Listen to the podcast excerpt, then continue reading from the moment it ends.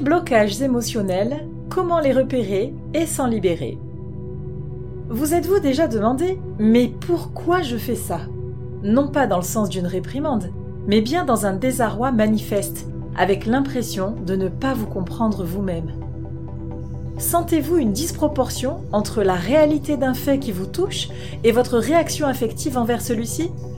Les comportements irrépressibles que votre entendement ne cautionne pourtant pas sont peut-être dus à des traumatismes passés, voire intergénérationnels. Il en résulte six types de blocages émotionnels qui, lorsqu'ils demeurent inconscients, peuvent influencer négativement plusieurs aspects de votre vie, comme vos relations avec autrui ou votre auto-estime. Apprenez à les repérer pour vous en libérer.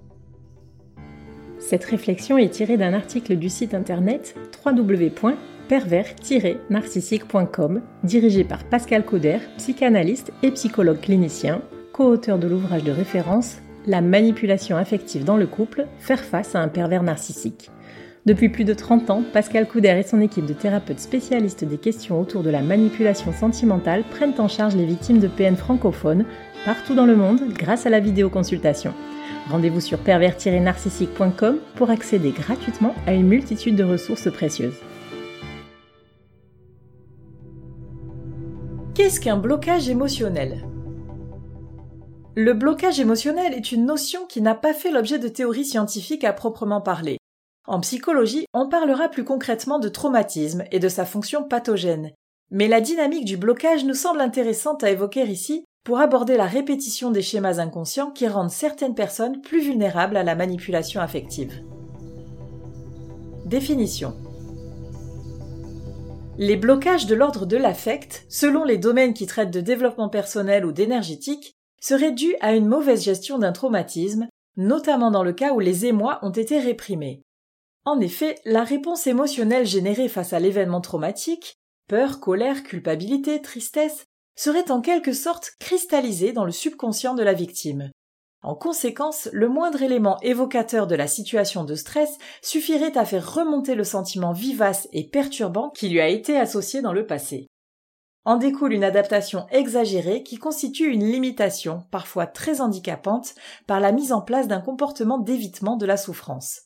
Pour schématiser, on peut supposer qu'une attaque de chien sur un jeune enfant figera durablement chez lui une phobie des animaux qui l'amènera à fuir tout contact avec eux, quitte à contrarier une éventuelle vocation à devenir vétérinaire.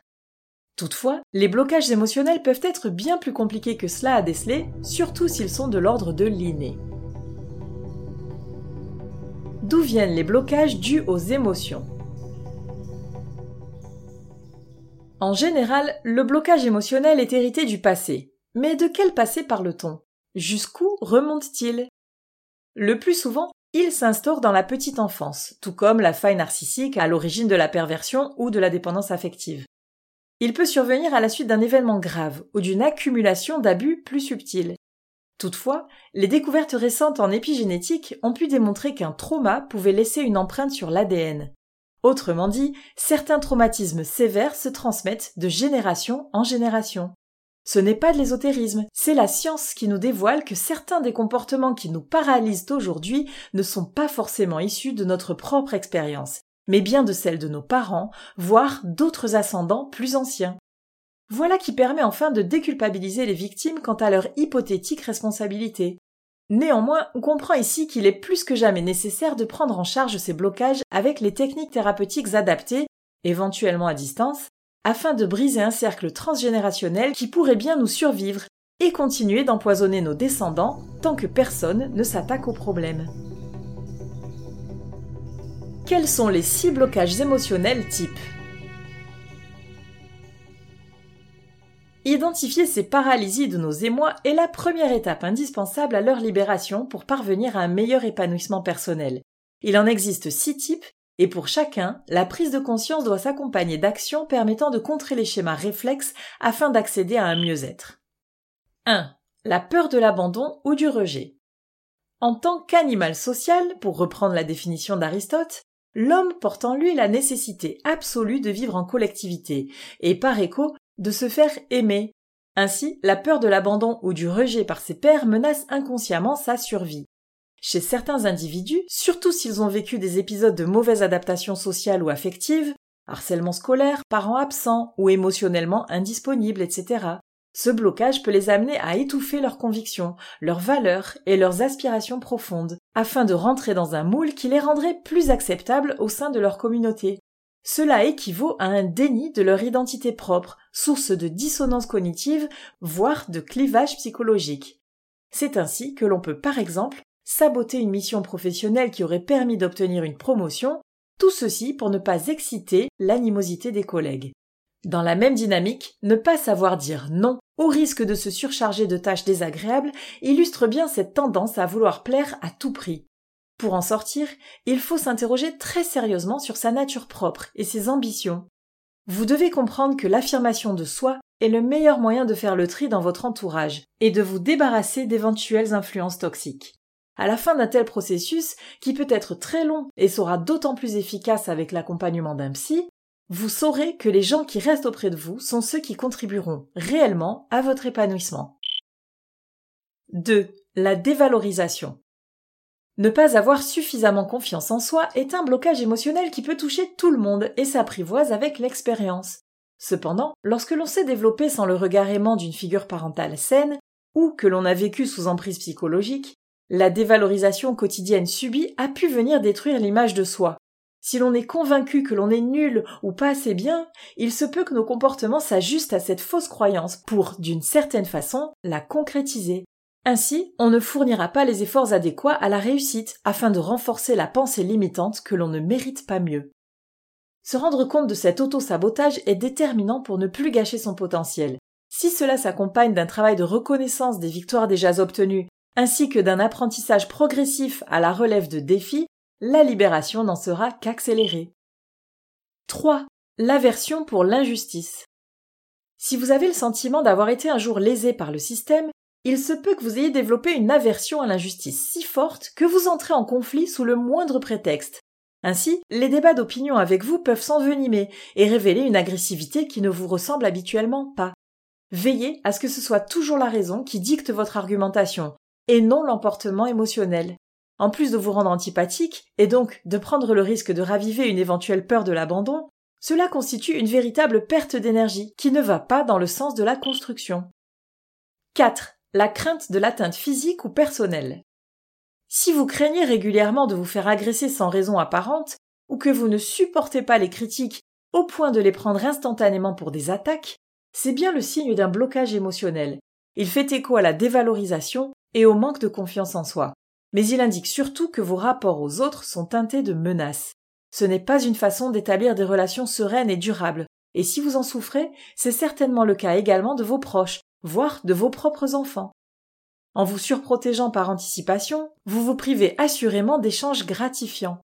Plutôt que de vous placer sur la défensive, prenez du recul un instant, Respirez et laissez votre raisonnement logique, plutôt qu'une vague pseudo-intuition, décider si vous avez objectivement matière à vous méfier de telle personne ou de telle situation. 5. Le besoin de reconnaissance. En parallèle de la peur du rejet, le besoin de reconnaissance est un puissant moteur de la vie sociale. C'est également une sorte de régulateur permettant de calmer l'anxiété générée par la dévalorisation.